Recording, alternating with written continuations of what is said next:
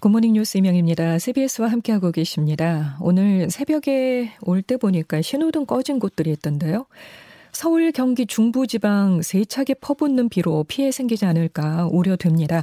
이 정체전선이 점차 북쪽으로 이동을 하면서 오늘은 수도권과 강원 영서를 중심으로 돌풍과 천둥 번개를 동반한 시간당 50에서 100mm의 매우 강하고 많은 비가 내리는 곳이 있겠는데요. 어, 서울과 수도권, 충청 북부, 강원도 영서 지역까지 호우경보 내려졌고요. 그 외에 충북 동부와 강원도 지역은 호우주의보가 발효 중입니다. 특히 아침까지 좁고 강한 비구름대 영향을 받아서 집중적으로 많은 비가 쏟아지겠고요. 남부지방은 가끔 비가 오는 곳이 있겠습니다. 내일까지 돌풍과 천둥 번개를 동반한 매우 강하고 많은 비가 예상이 됩니다. 비 피해 없도록 잘 대비했으면 좋겠습니다.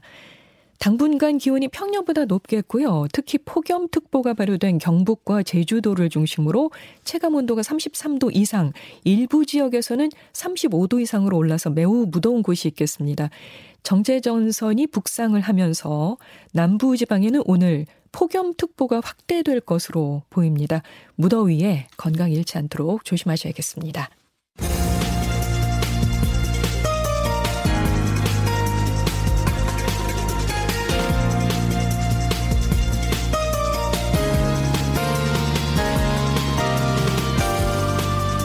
오늘 아침 브리핑 뉴스캐스터 조현정 씨와 함께합니다. 어서 오십시오. 네, 안녕하세요. 아, 안타깝네요. 전남 완도 앞바다에서 인용된 승용차 속 시신 세 구가 결국 실종된 조양 가족으로 확인됐다고 하죠. 네, 경찰이 어제 낮 12시 20분경 전남 완도군 송곡항 앞바다에서 조모 씨 소유의 승용차를 인양했습니다. 학교 측이 실종 신고를 한 지 일주일 만이고요. 일가족의 마지막 행적이 발, 발견된 지 29일 만입니다. 광주경찰청이 지문을 대조한 결과 조양 일가족의 지문이 차례로 확인되면서 이들의 신원을 파악했습니다. 이들 부부는 지난달 중순부터 인터넷에서 루나코인과 완도 물대 이런 것들을 여러 차례 검색한 것으로 밝혀졌는데요. 경찰은 사업 실패로 인한 채무와 가상화폐 투자 손실 등으로 인한 생활고를 견디다 못해 극단적 선택을 한 것으로 보고 있습니다. 어, 인양한 시신을 광주로 옮겨서 검시한 결과 타살 흔적을 발견하지 못했다면서 부검을 통해 정확 정확한 사인을 규명할 방침이라고 전했습니다. 또 그동안의 이들 부부 동선과 통신 금융 내역도 분석해서 사건 사고 연루 또는 범죄 연관성을 규명할 방침입니다. 참담한 사건입니다. 네. 교육부가 이번 사건을 계기로 교회 체험 학습 관리를 강화한다고 하죠. 네, 이 교회 체험 학습은요. 학교장 사전 허가를 받아서 실시를 하고요. 학교에 가지 않아도 학습 보고서나 증병 증빙 자료를 제출을 하면 출석을 인정받는 제도입니다. 그렇죠. 예, 그런데 이게 학생이 무단으로 갑자기 뭐 결석을 한다거나 학부모와 연락이 되지 않는 경우에는 신고를 할 수 있는데 이렇게 장기간 부모와 함께 교회 체험 학습을 나갈 때는 관리가 쉽지 않았습니다. 네. 네. 교육부는 각 시도 교육청에 교회 체험 학습 학생 관리 방안을 마련할 것을 요청하면서 연속으로 5일 이상 교회 체험 학습을 신청한 경우에 담임 교사가 주 1회 이상 통화를 하고 이 통화에 응하지 않을 경우 위기 학생 관리위원회 개최를 검토하도록 권고했습니다. 어, 다만 이 방안은 이미 지난해 5월에 전국 교육청에 시행이 권고됐던 내용입니다. 그러나 현재 인천을 비롯해서 부산, 경기, 충북 등 총 6개 교육청에만 이를 학교에 안내를 하고 실시를 한 거고요. 나머지 교육청은 따르지 않았던 거죠. 네. 예, 이번 사건이 발생한 광주시 교육청도 개선책을 시행하지 않은 겁니다. 어, 교육부는 또 추가로 개선이 필요한 사항에 대해서는 시도 의견을 수렴해서 7월 초에 담당자 협의회를 개최하기로 했고요. 시도별 제도 개선 추진 상황을 다음 달 중에 공유하기로 했습니다. 다시는 이런 일이 없어야 될 텐데요. 예. 네. 국내 1호 코로나 백신이 탄생했습니다. 2년 만에 백신 주권을 확보했다는 평가가 나오고 있습니다. 네, SK 바이오사이언스의 스카이코비원 멀티주가 국산 1호 코로나 백신으로 등극했습니다. 식약처는 임상시험 최종 결과 보고서를 제출하는 조건으로 품목 허가를 결정했는데요. 이로써 한국은 미국과 영국에 이어서 코로나 치료제와 백신을 모두 보유한 세 번째 국가가 됐습니다. 이 백신은 2020년 2월에 개발에 착수한 지 2년 만에 나온 결과물인데요. 어, 국내 제약사가 개발해서 생산까지 모든 공정을 책임진 백신입니다. 유전자 제조합 기술로 만든 항원 단백질을 투여해서 면역 반응을 유도하는 방식이기 때문에 기존의 화이자 모더나와 같은 mRNA 방식과는 다릅니다. 어, 노바백스처럼 인플루엔자나 비형 간염 백신 등에 오랜 시간 쓰인 기술을 활용을 했고요. 또 영상 2도에서 8도까지 냉장 보관이 가능해서 어, 초저온 유통 장비를 갖추지 못한 국가들에서도 효과적으로 사용할 수 있을 것으로 기대가 되고 있습니다. 수출을 할 수 있다는 얘기죠. 네. 국내에서는 만 18세 이상 성인의 코로나 예방 목적으로 허가가 됐고요. 4주 간격으로 총 2회 접종하면 되는데 아직은 기본 접종으로 제한되고 어, 부스터샷을 위한 임상 시험은 국내외에서 진행 중입니다. SK바이오사이언스는 WHO의 긴급 사용 목록 등재도 추진하고 있습니다. 네. 코로나 유행 감소세가 지금 정체를 보이고 있습니다. 이런 가운데 여름철 재유행이 현실화된다는 우려까지 나오고 있습니다. 네, 어제 코로나 신규 확진자 수가 만 463명을 기록을 했죠. 20일 만에 만 명을 넘긴 건데 환자 한 명이 다른 사람을 감염시키는 정도를 우리가 감염 재생산 지수라고 말을 합니다. 이거를 1로 기준으로 해서 1 이상으로 나타나면 유행 확산으로 보고 1 미만으로 내려가면 유행 억제로 보는데 이게 이게 일 일이 또 다시 도달을 하게 된 거죠. 네. 그래서 오늘 발표될 신규 확진자 수는 9천 명대 초중반을 기록할 것으로 전망이 되고요. 근데 이게 어제보다는 뭐 내려가는 거긴 하지만 신규 확진자는 꾸준히 늘고 있는 추세입니다. 현재 백신 접종이나 자연 감염으로 획득했던 면역력은 서서히 줄어들고 있는 데다가 음, 거리두기 해제했고 그리고 여름철 활동량이 증가하고 해외 입국 제한도 완화되면서 해외 유입 확진자가 늘고 있는 상황이라서 여름철이 재유행의 도화선이 될 가능성이 제기되고 있습니다. 있습니다. 네, 아무래도 휴가철이다 보니까 또 이동량도 많고요. 걱정이 되네요. 네. 내년도 최저임금이 올해보다 5% 인상된 시간당 9,620원으로 결정됐습니다. 네, 어, 당초 2차 수정안으로 노동계는 1,090원, 경영계는 9,310원을 내놨었고요. 3차 수정안으로 1,080원, 어, 또 경영계는 9,330원을 각각 제시를 했습니다. 하지만 노동자 측은 물가 상승으로 생계비 부담이 늘어난 만큼 최저임금에 이것을 반영해야 한다라고 주장을 했고 사용자 측은 원자재 가격이 오른 데다가 인건비 부담까지 더해진다면 어려움이 가중될 수밖에 없다고 맞섰습니다. 양측의 간극이 좀처럼 좁혀지지 않자 공익위원 측은 단일안을 내고 표결 처리했습니다. 결국에 인상률 5%, 올해보다 460원 오른 9,620원이 됐는데요. 표결을 앞두고 그 노동자 측 4명과 경영계 쪽 사용자 위원 9명이 전원 항의를 하면서 퇴장하기도 했는데 그대로 표결에 붙이면서 최저임금이 결정이 됐습니다. 최저임금 심의가 이렇게 법정 시한을 준수하기는 지난 2014년 이후에 8년 만이고요. 노동부 장관이 8월 5일까지 이것을 확정하게 됩니다. 일제히 고물가 우려 발언을 쏟아내면서 물가 잡기 총력전에 나섰던 윤석열 정부로서는 일단 한숨을 좀 돌릴 것 같네요. 예, 그 앞서 추경호 경제부총리가 대기업의 과도한 임금 인상을 자제해달라 이렇게 얘기를 하기도 했었죠. 직장인들 네. 사이에서 큰 반발을 샀었는데요. 뭐 그 외에도 국무총리에다가 한국은행 부총재까지 일제히 고물가 우려 발언을 쏟아내기도 했고요. 특히 경제정책 수장이 민간 기업의 임금 인상 여부를 언급했다라는 거는 뭐 전례 없는 일이라서 곳곳에서 반발이 터져 나오기도 했었습니다. 이번에도 내년도 최저임금에 노사 모두 반발을 하고 있어서 후폭풍이 예상이 됩니다. 민주노총 측은 물가 폭등 시기에 동결도 아닌 실질적인 임금 삭감안이라고 규탄을 했고요.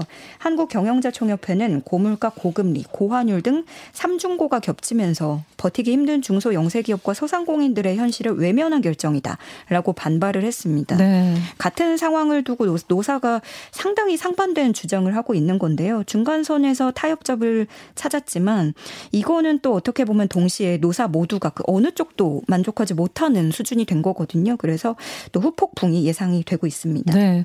그런데 정작 기업들은 구인난에 빠졌다면서요. 네. 예, 돈을 줘도 못 구하는 입장도 많다고 하던데 이건 무슨 일일까요? 이게요. 코로나 사태로 얼어붙었던 고용 상황이 개선되면서 오히려 구인난이 본격화되는 모습입니다. 어, 고용노동부가 이런 내용의 2022년 상반기 직종별 사업체 노동력 조사를 발표를 했는데요. 올해 들어 상반기에만 산업 현장에서 부족한 인원이 전년보다 22만 명 늘어난 64만 명에 달하고 있습니다. 어, 직종별로 보면 운전, 운송직이 2만 5천 명으로 가장 많았고요. 대체적으로 보면은 임금 수준 등의 근로 조건이 맞지 않거나 사업체가 요구하는 경력을 갖춘 사람이 없는 상황인 겁니다. 네. 뭐 예를 들어서 대졸이나 자격적으로 기사 수준을 요구하는 직종에서는 경력이나 학력, 뭐 자격이 미달돼서 못 뽑은 경우가 28%에 달했고요. 박사급이나 기술사 수준이 필요한 직종에서도 32%가 채용을 하지 못했습니다. 또 직능 수준이 다소 낮은 채용에서는 돈이 안 맞아서 충원을 할 수가 없었습니다. 네. 이런 인력 부족 현상은 대기업, 중소기업을 가리지 않고 나타났고요. 300인 미만 사업장에서의 미충원 인원도 16만 4천 명이나 됐습니다.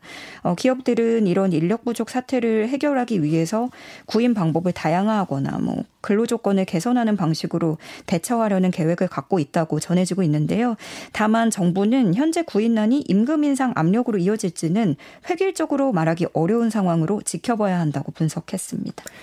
건강보험 개편안이 적용되면서 9월부터는 일부 지역가입자들의 보험료가 줄어들 거라고 합니다. 네, 9월 1일부터 건강보험 지역가입자의 재산과 자동차에 부과되는 보험료가 축소됩니다. 약 561만 세대, 992만 명의 건보료가 월 3만 6천 원씩 줄어들 전망입니다. 이게 2017년에 개정된 개편안이 올 9월분부터 적용이 되는 건데요. 네. 그동안 직장가입자하고는 좀 지역가입자는 적용이 다르게 됐죠. 네. 지역가입자에게는 소득뿐만이 아니라 재산과 자동차에 대해서도 보험료를 부과해서 형평성 논란이 계속해서 있어 왔습니다.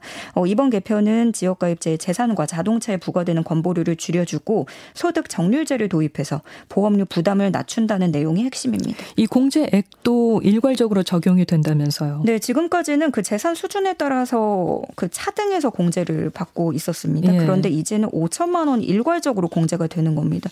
예를 들어서 공 시지가 2억 5천만 원의 주택을 가졌다면 재산과표 1억 5천만 에서 어 5천만 원이 일괄적으로 공제가 되니까 여기 5천만 원을 기본 공제하고 남은 1억 원에 대해서만 건보료를 내, 면 되는 건데요. 이에 따라서 재산보험료를 내는 지역가입자 37%가 이걸 납부하지 않게 되고요. 네. 또 4천만 원 미만인 자동차를 소유했다면 자동차에 대한 건보료는 내지 않아도 되는데 이 조치로 자동차 보험료 부과 대상은 지금의 179만 대에서 12만 대로 크게 줄어들게 됩니다. 다만 월급 외 수입이 많은 직장 가입자는 더 많은 보험료를 내게 됩니다. 현재는 월급 외 월급 외 부소득이 3,400만 원을 초과하는 경우에만 보험료를 부과를 했는데 9월부터는 부수입이 2천만 원을 초과하면 보험료를 부과합니다. 네. 누리호에서 우주로 나갈 큐브 위성이 차례로 사출된다고 합니다. 어제부터 시작해서 이틀 간격으로 큐브 위성을 내보낸다고 해요. 네, 어, 누리호가 쏘아 올린 성능 검증 위성이 본격적으로 주 임무 수행에 돌입합니다.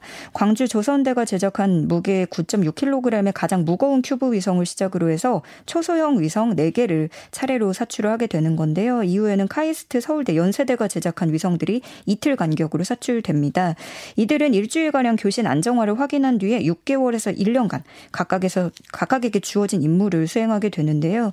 어, 처음으로 내보낸 조선대 큐브 위성은 임무 수명, 수명 1년을 목표로 하고요. 국내 최초로 전자광학 어, 중적외산 카메라를 탑재해서 한반도 부근의 열 변화를 살피게 됩니다. 네. 폭발 위험성이 제기된 백두산의 폭발 징후를 살피거나 화산 감시, 산불 감시 등의 임무를 수행하게 됩니다. 어, 과학기술정보통신부와 항공우주연구원은 오늘 성능 검증 위성이 보내올 사출 영상 등을 분석해서 결과를 공식 발표할 예정입니다. 그동안 보내오는 영상들도 참 신기했거든요. 아, 보면서. 아, 어, 근데 이제 그 우주에서 그렇게 또 위성을 쏘아내는 네. 거예요. 야, 이게 참 신기합니다. 신경을 참 정말 세상이 많은 걸 보게 되는 것 같아요. 그래 어떤 영상들을 보내올지 참 기대가 되네요. 자, 찌는 듯한 폭염이 이어지면서 독거 어르신이나 취약계층에 대한 우려도 커지는 시기인데요. 그런데 복지관을 사칭한 사기 사건이 벌어졌다고 해요. 예, 그 복지관이라고 하면은 뭐 독거 어르신 등의 취약계층 상태를 살피고 어, 지자체와 연계를 해서 이들을 사각지대에서 구해주는 일을 하죠. 그래서 네. 독거 어르신들에게는 복지관 손길이 매우 중요하고, 아, 그럼요. 예, 여기에 대한 의지도 커서 덜컥 믿을 수밖에 없을 텐데요. 어, 지난 4월 경남 창원시 한 주택에 사는 80대 어르신은 복지관에서 나왔다는 A씨의 말에 속아서 방문을 방문을 허락했습니다. 음. 그 A씨는 어르신에게 어, 제가 음료수를 가지고 왔으니 따뜻할 때 지금 드셔라 하면서 음료수를 건넸고요. 어, 당연히 어르신은 별다른 의심을 하지 않고 바로 음료를 마셨죠. 그런데 이걸 마신 후부터 계속 잠이 쏟아진 겁니다. 사실 음료 안에는 수면 유도제인 졸피뎀이 섞여 있었던 겁니다. 결국에 이 어르신은 정신을 잃었고요. 나중에 깨고 네. 보니까 현금 70만 원을 도둑 맞았다는 사실을 알게 됐습니다. 네. 이뿐만이 아니라 이어서 한 여관에서 장기 투숙을 하고 있던 사람에게도 찾아가서 같은 방식으로 현금 300만 원을 들고 사라졌습니다. A 씨는 결국 경찰에 덜미가 잡혔고요. 강도와 절도 혐의로 구속이 됐는데 조사 결과 생활비를 마련하기 위해서 어, 길게도 했습니다. 2020년 6월부터 지난 16일까지 이런 수법으로 혼자 사는 60대에서 80대 남성들을 대상으로 범행해 온 것으로 나타났습니다. 네. 경찰은 확인되지 않은 피해자가 더 있을 것으로 보고 여죄를 조사하고 있습니다. 네, 알겠습니다. 지금까지 뉴스캐스터 조현정 씨 고맙습니다. 고맙습니다.